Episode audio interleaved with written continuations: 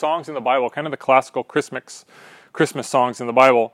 But uh, you know, we got back from our Hawaii trip on the 21st. So about two weeks ago, it was it was late night. It was Monday the 21st. We got back at about 1:30 in the morning, and I think something happened on the 22nd. And I don't know, maybe it was a, a Christmas commercial, maybe it was like a Christmas song on the radio, maybe I don't know. There was something about Christmas, and literally my mind triggered, and I thought to myself, um, "Can we just be through this holiday already? Can we just kind of be like done?" I was already kind of thinking past it, and almost kind of semi dreading it and I realized that there's a there's a scale of holiday of, of people in this room. And I don't know where you are in this room. Is this working? No. Shouldn't be working. So you're like, oh.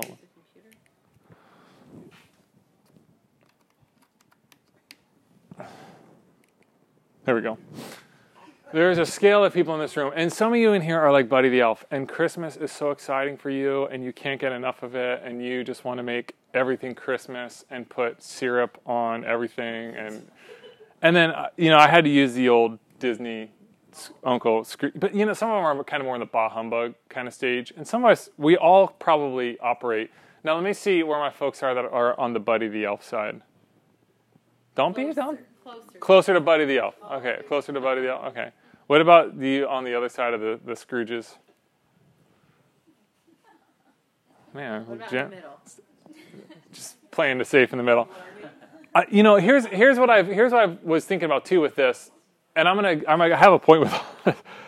I know we've talked a lot about soccer over the last couple weeks and months because so many of our kids have been playing soccer. Um, and there's one thing that I love about soccer, and it's the it's the silent Saturday right? We all know about the silent Saturday where parents. Do you guys have that in baseball? Is there like silent? No. and have you have you done that the AYSO? Yeah, Isaac. Yes, yeah. but they didn't have silent Saturday. There's a there's a Saturday where you just go and parents aren't allowed to talk. Can coaches yell? No. No, nothing, right? The little little ones. Oh, the coaches can for the little bit, but for for bigger coaches. No. There's no yelling. There's no hysteria. There's no panic and dread. There's no anxiety of the parent coaching you literally just sit there and you watch your kids run up and down the field and they make a ton of mistakes and they have fun and there's nothing you can do about it. You can't tell them which way to go, right? I if every Saturday was silent Saturday for AYSO, I would sign up a thousand. I love it, right? I sometimes feel the same about Christmas, where if if you were to okay, you're getting deep into my soul. If you were to remove the obnoxious decorations, the corporate consumerism that the holiday has become, right? the kind of cliched and repeated Christmas songs that you hear on the radio. Oh man, I could just gag over those. The jam packed scheduling, like all that stuff. You could just have like a silent Saturday, but it's like a silent season. I would definitely then be way more on the Buddy the Elf side of things. I'd be so happy about that. So, me, for me, holidays, again, probably somewhere over in this range. I'm not a Scrooge. I have four young kids. I have to have some level of enthusiasm and excitement. I at least have to fake some level of enthusiasm and excitement. But if it was more about a silent Saturday, I'd be way into it. Um, some of us sitting in this, you were just sharing, you know, Christmas can be a really painful time, right? I don't, maybe you've experienced loss. Maybe there was childhood trauma during Christmas time. Maybe you're in a dark night of the soul right now, uh, you know, maybe depression or something's really difficult in your life. And again, you're not like on the the bah humbug kind of side of things, but you're just it's it's a difficult moment for, for Christmas, right? And maybe for another person, you're like over here and you have all this excitement, but on top of all that excitement, you feel a lot of pressure, right? There's expectations, there's demands, there's scheduling, there's there's just a lot. I mean, life is busy, right? And then you add sometimes a lot of stuff on on top of it, and it can be a lot. And again, for me, where I was thinking when I came home from from um, from our vacation, and I had that thought, I can't wait to already be through this holiday. I then thought to myself, like, is there a better way to think about that? Is there a better way for me to kind of prepare my mind mentally, right? To not just you, we always hear not just survive but thrive. You've probably heard that before. Not just survive December, but really kind of walk through this month with a sense of, of peace and purpose, right? A sense of, um, of calmness, of kind of perspective leading up to this holiday. And I just thought, like, okay, what about if we bit off chunks of the month? The 4th, the 11th, the 18th, and then the 25th. And as we did that, we would have these moments leading up to um, leading up to Christmas, which would be, you know, my, my mentor would use this. I love this image. My mentor would use this this kind of image of, of like climbing tethering points, right?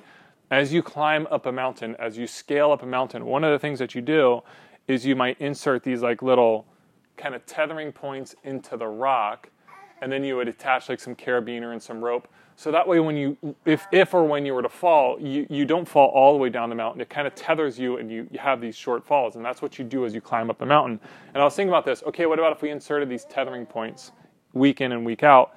And the one thing that came back and back to me again and again and again was to lead our church in a time of kind of a meditation, right? We don't, we, we've done this over the years, but we haven't done this a lot over the years.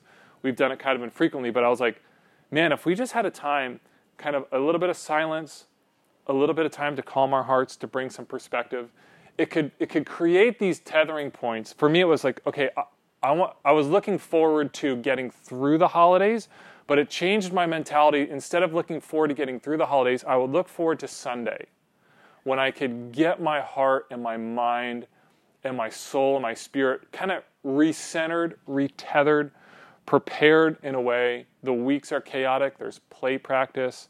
There is the demands of school. There's the demands of jobs. There's the demands of presence, of like all this sort of stuff. But I can look forward to Sunday, and I'm gonna say I'm gonna get to Sunday because that is gonna be a time when I'm gonna just kind of allow the strength of God, to, His Spirit, to nourish me back, to be my breath as I move through this holiday, right? And that to me was really refreshing. It for sure moved me from the Ebenezer Scrooge side of things to just like, not even to the Buddy the Elf, but almost kind of pointed me due north towards what we're really all about during this holiday, which is the celebration of Jesus Christ, of his birth. So, we're going to do a meditation. I'm going to do it at the end. What I've noticed as I've done meditation um, throughout the, the years at this church is normally I'd open with meditation, and sometimes that gets hard because there can be a little bit of extra noise in the back from the kids. But usually by the end, the kids are out playing, and we have a little bit more of a quiet time. Because I know I've led meditation here, and you're kind of trying to calm, and you know, and then all of a sudden, um, you know, somebody's screaming back there, and we'll do our best with our little boys, but they won't distract. We're going to just yeah, we'll we'll do. The, they'll be just fine. Um, but that's what we're going to do. So I want to do a short teaching, and again, we're going to talk about this morning. We're talking about Mary's Magnificat. Um, again, this Latin word it means magnify. It's part of what Mary does. My soul magnifies the Lord. Zechariah has a song. Zechariah is Elizabeth's husband. Zechariah and Elizabeth, their son is John the Baptist, right? John the Baptist and Jesus, they're cousins, right? So you kind of have this song by Zechariah. It's called the Benedictus. It, Benedictus means blessed, blessing. That's kind of the, the, the, song. These are the kind of traditional biblical Christmas songs. And then you have a guy named Simeon, and Simeon writes the Nunc Dimittis, which um, th- that again another Latin phrase, permission to depart. You now depart. That's part of the, the, the lyrics of the song, so to speak, and I can explain that more when we get to that.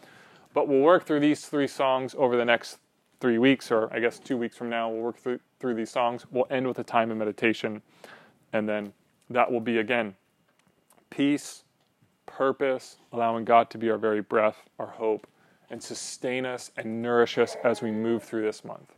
So, if you got a Bible, let's go to Luke chapter 1. We're going to be on 39 through 57.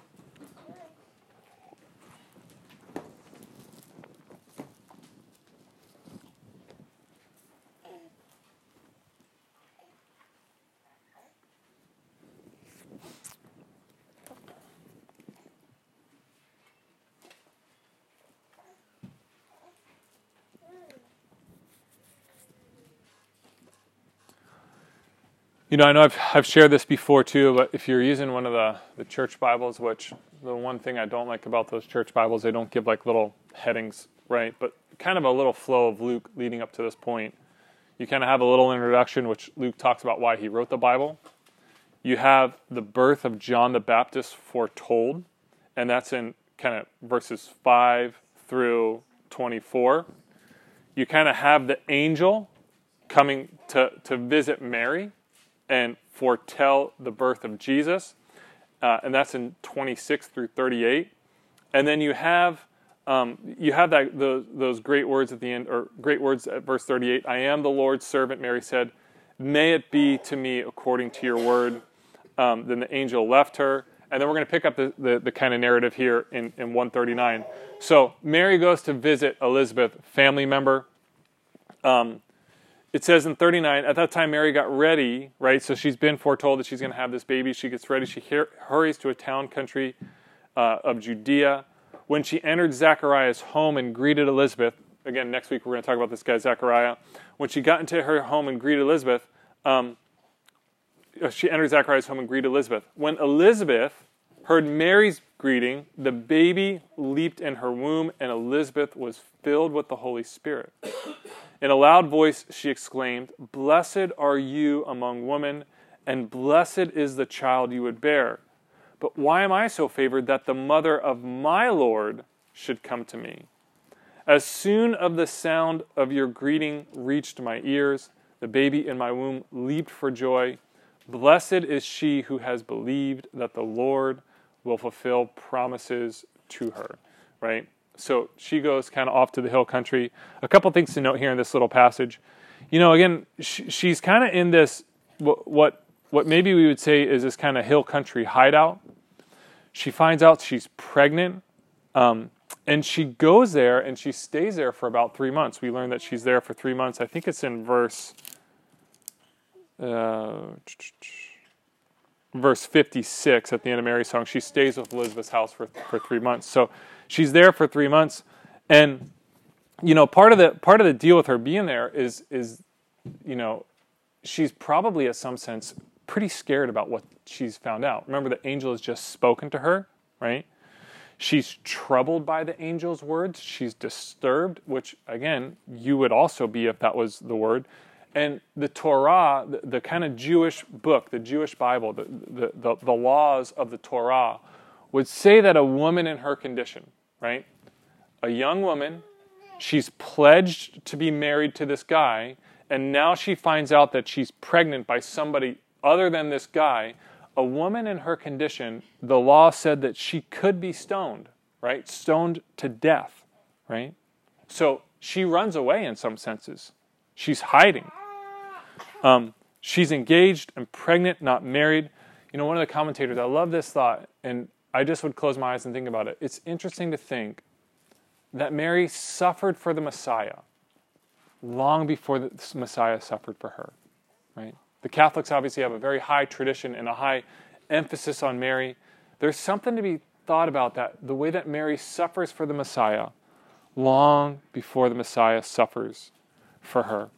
You get to verse 40, and again, we learn that Elizabeth is pregnant, right? And, and if you want to read about the kind of the, the status of Elizabeth's pregnancy or how she becomes pregnant, again, 1 5 through kind of 20, 25, you, you learn about Elizabeth's pregnancy. But she is, you know, 1 7 says she is well along in years. This is almost like Abraham and Sarah kind of part two when God promises to uh, Abraham and Sarah that, you know, she's going to have a baby. And what is Sarah? 90 years? 95 years? Right? And it's kind of like this divine joke. So Elizabeth, right, is pregnant. I like, I like kind of this, again, the symmetry. Elizabeth is pregnant long after Hope had gone right? Again, whatever age she would have been 60, 70. Um, some people kind of put her more in that 80 year old range. Elizabeth is pregnant long after Hope had gone, and then Mary is pregnant long before she hoped, right? If you're reading this and you're reading this kind of this contrast between Mary and Elizabeth, you know, sometimes you just read the Bible and just kind of go through it. But when you kind of slow down a little bit, and this should probably put a little bit of a smile on your face of almost kind of the divine, I want to say joke in a sense. Not like, you know, God's making fun of them, but this just kind of divine, you know, God's like saying, oh, yeah, okay, so I'm going to make this woman, she's going to be pregnant when she's like 80, and this woman's going to be pregnant when she's like 13. they're going to hang out together. You're going to have John the Baptist. You're going to have Jesus together. It's it is this kind of divine, almost play on words, or this divine um, little comedy sketch between the two of them as you think about the way that God is revealing His plan um, throughout humanity. So you have Elizabeth and Mary, and then this this this great this great verse here at the end, verse forty five, where Mary once again or Elizabeth says, "Blessed is she who has believed that the Lord would fulfill His promises to her." Right.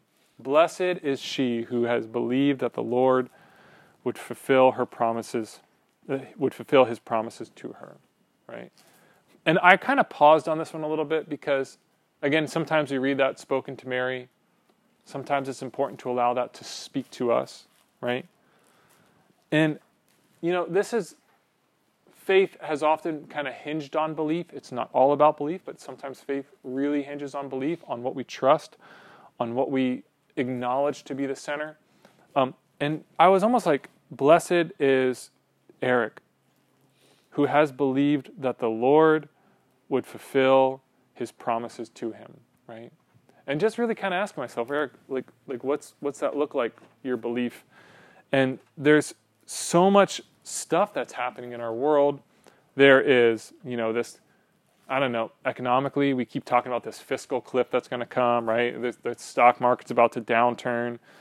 We see so much tension in the Middle East and Europe, um, and the, the, the, war that's, we're thinking like, how could, you know, how could we do this?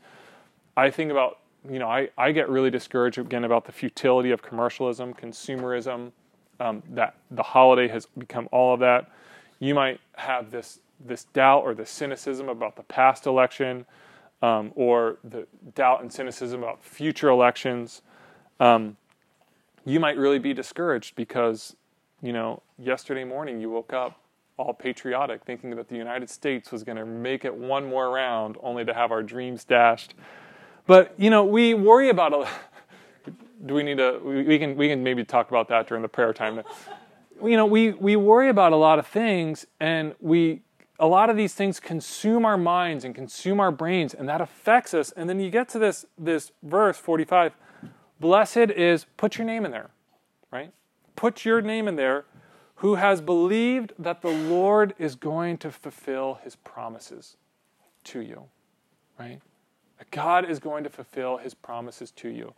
All the pain, all the hurt, all the suffering, all the separation, the racism, the election, the politics, the economics, all of that stuff that we think is the worst in the world, the Lord is going to fulfill his promise to make it all right, to undo it all, right?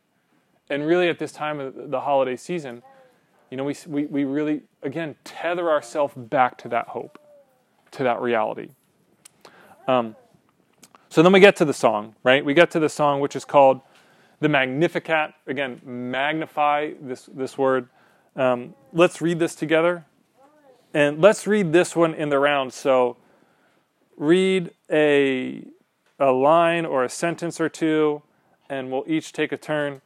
Verse 46 And Mary said, My soul glorifies, my soul magnifies the Lord, and my spirit rejoices in God my Savior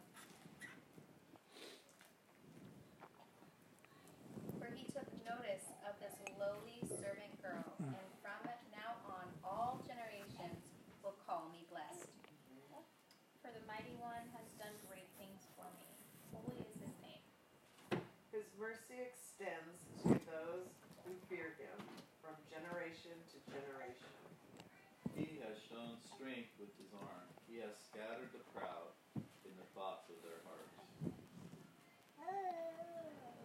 He has brought down rulers from their thrones, and has lifted up the humble. He has filled the hungry with good things, and has sent the rich away empty.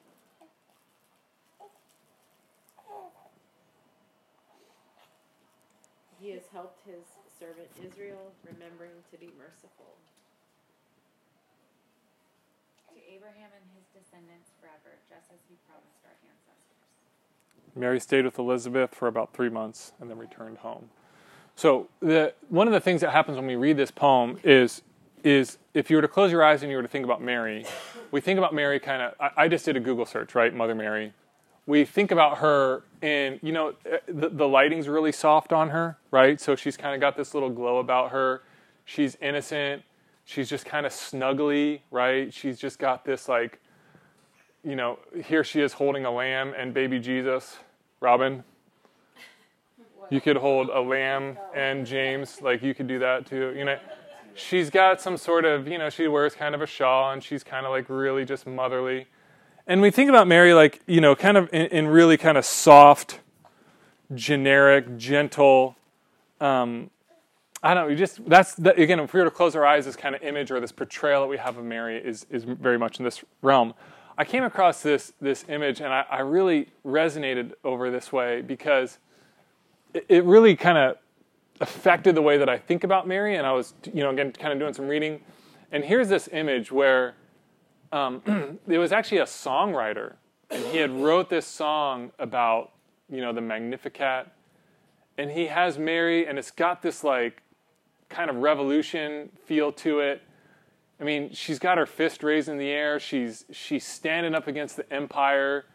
She's crushing that skull, and I think she's surfing on a snake, or maybe she's just, you know, she's she's crushing the snake, and she's got this, you know, she's got this kind of defiant, revolutionary, um, you know, powerful stance to her that we normally don't encounter. Have fun, kids.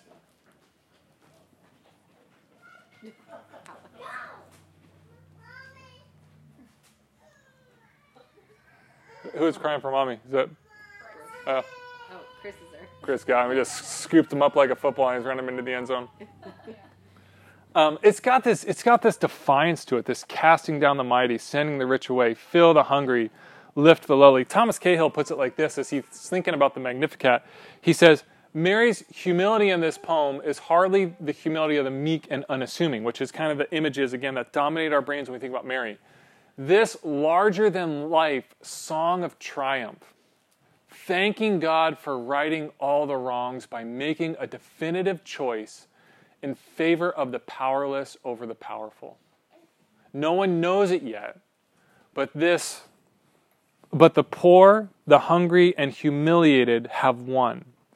And this unknown 14-year-old is their unexpected representative, right? It's got this this defiance, again, this larger than life triumph that Mary is singing about it. And again, we kind of sing it, no offense to Josie, it's kind of like this little girl singing, oh, you know, but really it's got this bite and this edge to it. I don't know this the soundtrack to it, but the it really should be like an electric guitar that's like, you know, just some real power chords, you know, something. Against the machine. It really should. You know what I mean? Like if he really wanted to rage against the machine, he would have he would have stole the Magnificat because this is what it is, right? She is this peasant girl in the corner of an empire who has been held down and suppressed, and she writes this song about casting down the mighty, the rich, the lowly, and the hungry are being lifted up. It's a beautiful, beautiful song, and it's a mighty and powerful song, right? Um, a couple other thoughts on this as we think about it, and then we'll close with some um, with some some meditation. Glorify, magnify. To give something an extraordinarily large place in your life. My soul glorifies the Lord. My soul magnifies the Lord. And everybody does this, right? Everybody glorifies or magnifies something in their in their life. It's part of what makes us human, right? And so for some of us, it can be, I guess, kind of natural things family, your home, your job, your um, uh, kind of your status, your just kind of who you are. You can kind of glorify and magnify that. Sometimes that really gets twisted and slanted. So, for example, work, which is something that people glorify and magnify in your life, gets twisted and slanted and over magnified, and you become a workaholic, right? Sports, which is a great um, diversion and great entertainment, gets magnified, over magnified, you know, and you become one of those guys who, you know, I don't want to make fun of the you know the crazy fans, but you know the crazy fans, and it's negative 17 degrees, and they're at the game with their shirts off, and they're screaming at the top of their lungs, and their whole lives, their whole lives. What's that, son? Yeah, their whole lives like rise and fall on the success of their sports team, and you're like, oh man, let's calm down a little bit. Sometimes it's children, health, fitness, approval, success, or again, to glorify or magnify is to give something an extraordinary large place in your life, and for Mary she's singing this song that it was the Lord, right? It was the Lord that she glorified or that she magnified, that she spoke most high of. And I, you know, it, again, this challenged me. For me, what would it be for me? You guys know this. My bike, right? My cycling. Like I, I that gives an extraordinary large place in my life. And again, I get challenged again and again what about the Lord? Am I glorifying and magnifying the Lord in my life and giving him a bigger and bigger place in my life? Wendy, I think when you were praying, you're almost praying those words of John the Baptist, where John the Baptist says, I must decrease. We have to continue to decrease so that God can increase, right? So that God can have a greater place in our life. It's a great challenge of being a Christian. Um, I had this this little piece on on, on fear and kind of this ancient Near East. I'm going to skip this. We'll have to come back to this in another year. Um, you know, fear though just wasn't.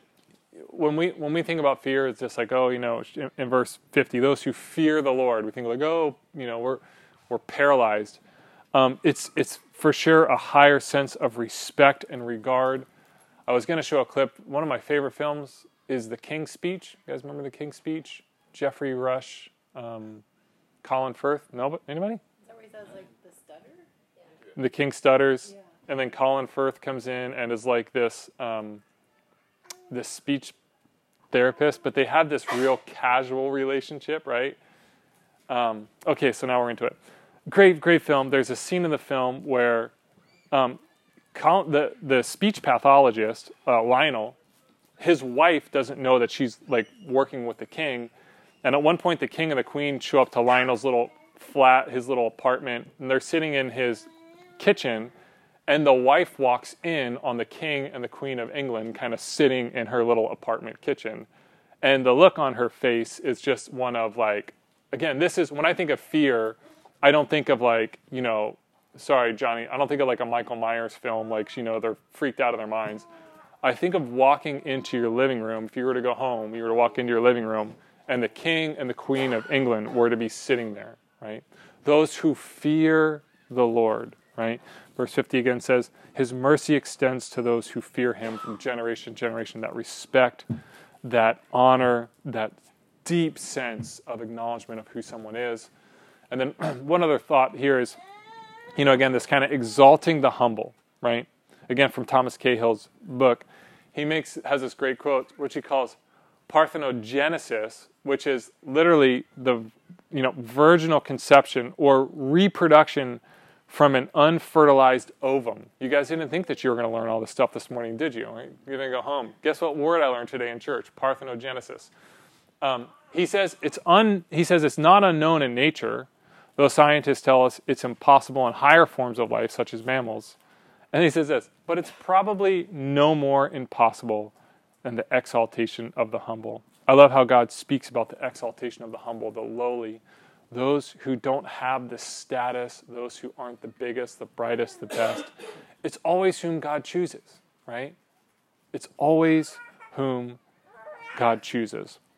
Okay, one last thing that I want to say before we do a little meditation. Um, I guess my, my little interpretation on it. Because, again, this is a song can anybody name a song that was sung to you or that you sung to your child when they were kids? Ooh, a little rockabye baby. Just a classic one. Twinkle, twinkle. Hush, little baby. Jesus loves me. Ooh. Oh, Jesus answer. I like that. Go ahead. You get a gold star for that one. Sorry, ladies. She didn't get the Jesus gold star over here. what else? Oh, you and Robin could maybe do a little duet on the You Are My Sunshine because that was Robin's song for our girls. Molly, come on. I do not sing. What about- looks at me like What about just like a little hum to a tune or anything? or you just shush his ear?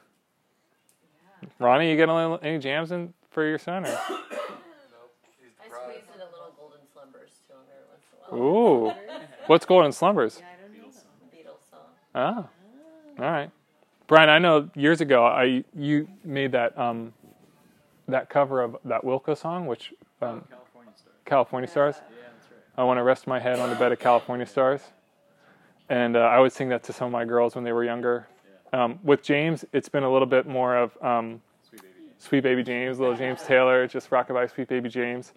You know, we, we sing these songs to our kids, and, and one of the things that I think is interesting about this Magnificat is that we read it as a one hit wonder.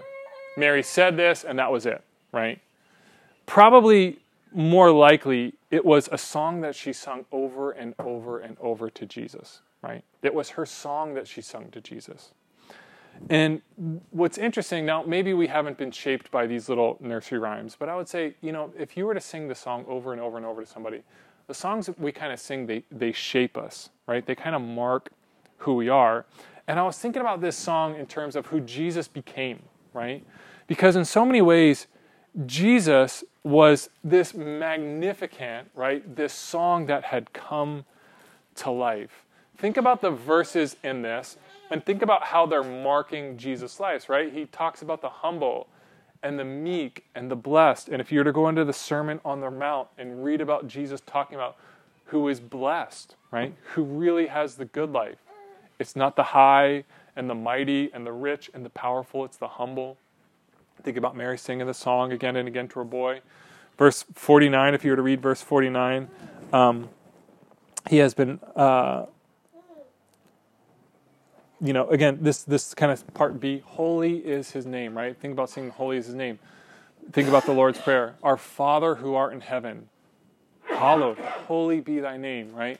Verse 50, again, you can just kind of go through the lyrics of this song and see how Jesus's um, Jesus was Mary's song that had come to life, right? Again, she didn't just like, hey, this is a one timer, and you know somebody happened to be standing there with a little pen and paper and scribble it down. She sang this to her son. She sang this to her son. In some senses, she's still singing it to us today. She's still calling this song to shape us and to lead us and to guide us. Um, and, and I think that would be a question: is if you were to take some time, either either today or this week, or when you get stressed or when you feel overwhelmed, and you kind of pull out this Magnificat and you read it a little slowly, and you allow it to kind of sing over you, and allow it to shape you, allow it to bring some new life and to bring some new words into you. How does this song still shape us today? Let's do this. Um, let's close with a little bit of meditation. I want to meditate uh, on on gratitude, on Thanksgiving this morning. In my mind, I was going to have the sermon and the meditation linked directly up. It's not going to. So we're going to shift gears a little bit. The meditation is going to be a little bit more on uh, gratitude, on Thanksgiving.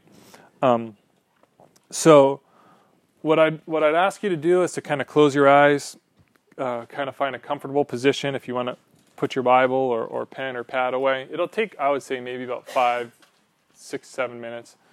Just kind of a time to calm down, to be peaceful. Um, and so we'll just we'll I'm going to lead us through a little bit of a meditation, but.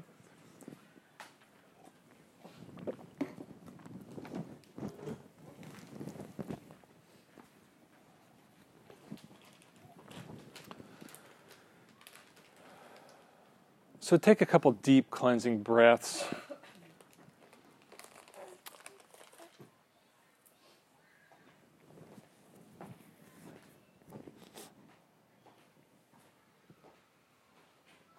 And relax your posture. Just just try and, you know, wherever you're at, kind of sink into that seat. You should be loose, but also straight.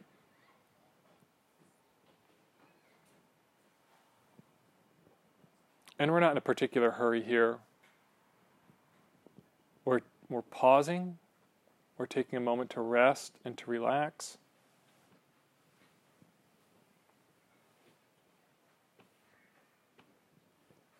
And when we think, as we enter into this meditation, oftentimes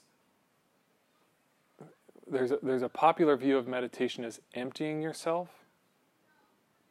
We are not about that. We are about filling ourselves with the things of God. We must decrease so that God may increase. So we're going to take a deep breath and we're going to allow the Holy Spirit to fill us. And the best that you can right now, just take eight kind of deep cleansing breaths.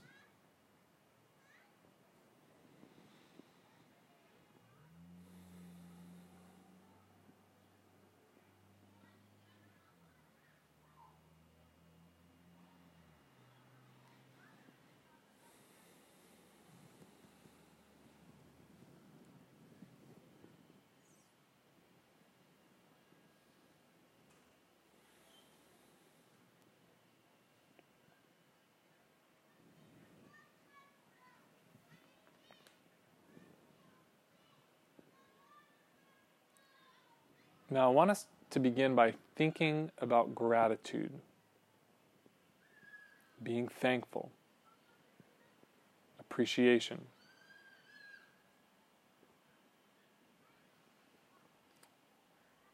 What comes to mind when you think about those words? Is there an image? Is there a person? There a circumstance?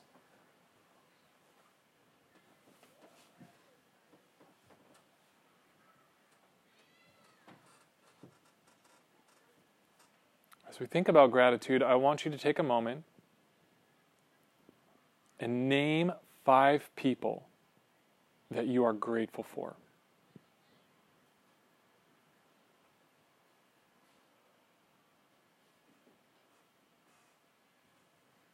Think of their faces.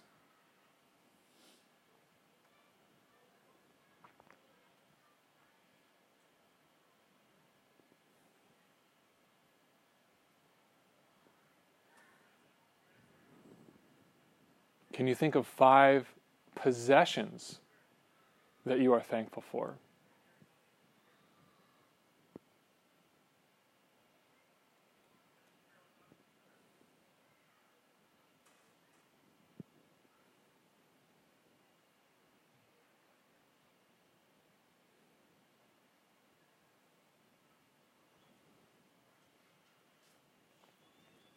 And can you think about five aspects of faith, of your faith in Jesus, that you're thankful for?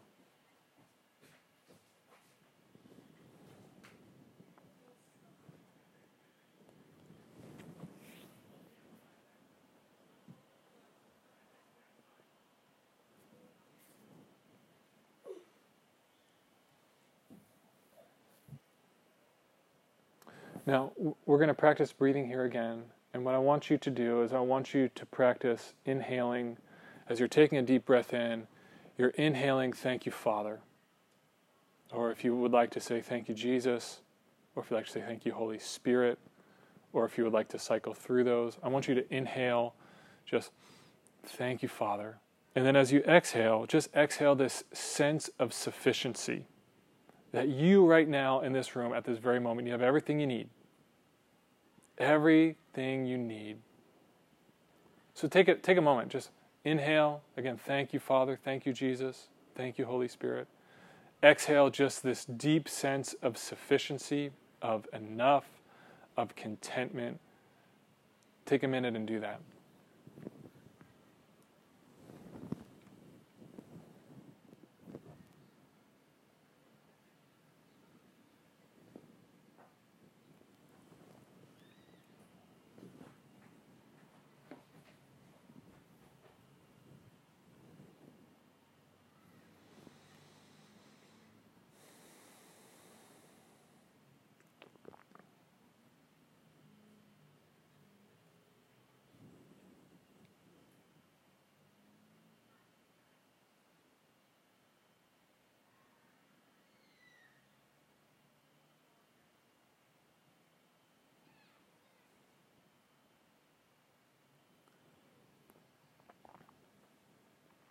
Thank you, Father.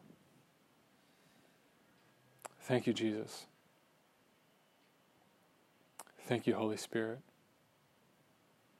Paul in Philippians, one of the great verses of the Bible, Paul in Philippians says, To give thanks in all circumstances, for this is God's will for you in Christ Jesus. To give thanks in all circumstance. Let me ask you a question Is there a circumstance in your life where you feel lacking, you feel diminished, you feel that something is missing? Could it be a job or a career? Could it be something in your family or a relationship? Could it be a possession or something you own? Could it even be an aspect of your faith, a season of your life? Is there a circumstance in your life where you don't feel like you have enough? And instead of longing for something else, maybe this morning God is just calling you to be thankful in the current circumstance that you're in. The current job, current family, the current aspect of your faith, current season. Again, practice inhaling, thank you, Father. Exhaling, enough, contentment, sufficiency.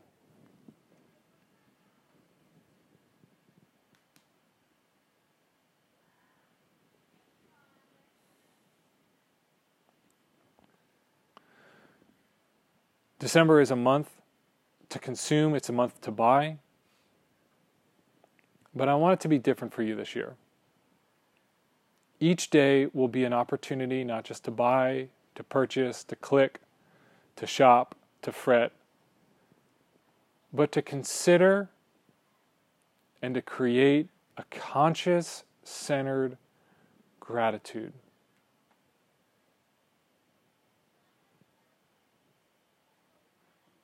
Your first step will be a step of gratitude.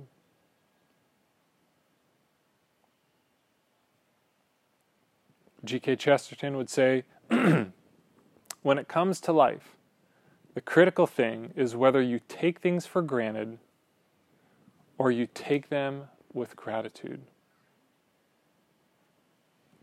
When it comes to life, the critical thing is whether you take things for granted or take them with gratitude. Maybe, again, there's something in your life right now that you're taking for granted.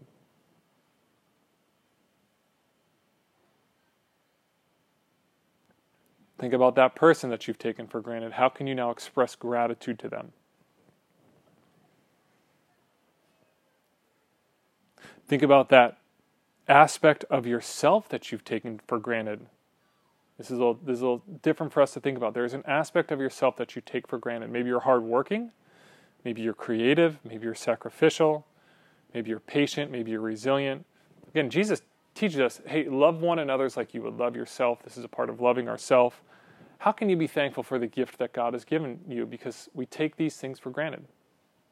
God, you've given me this gift to be hardworking, sacrificial, resilient, kind, a good listener. I've taken that for granted, God. I want to take that with gratitude this morning.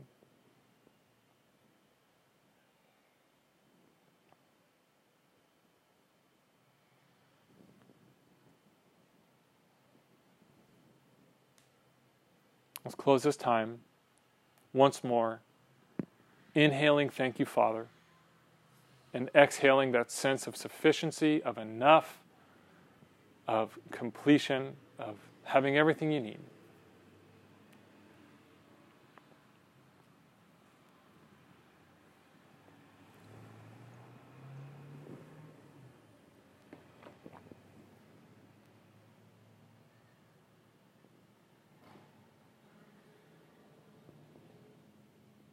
Father, that this church would walk out into the world not taking anything for granted, but to taking th- but taking things with gratitude.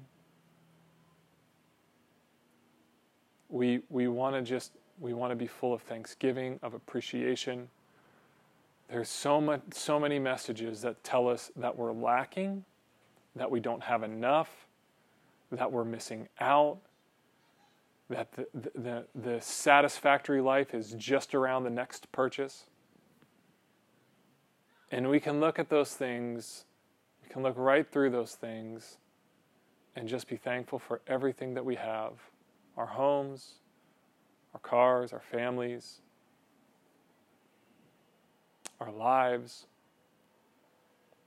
the season that we're in, the jobs, a time to be thankful.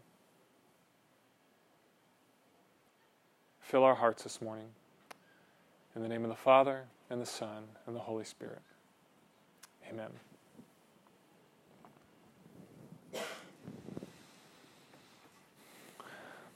We'll do a couple songs too, and then um, we'll take Eucharist. And, you know, Eucharist is just another way to say thank you to the Lord. It's just another way to express our gratitude to Him. Eucharist is a gift.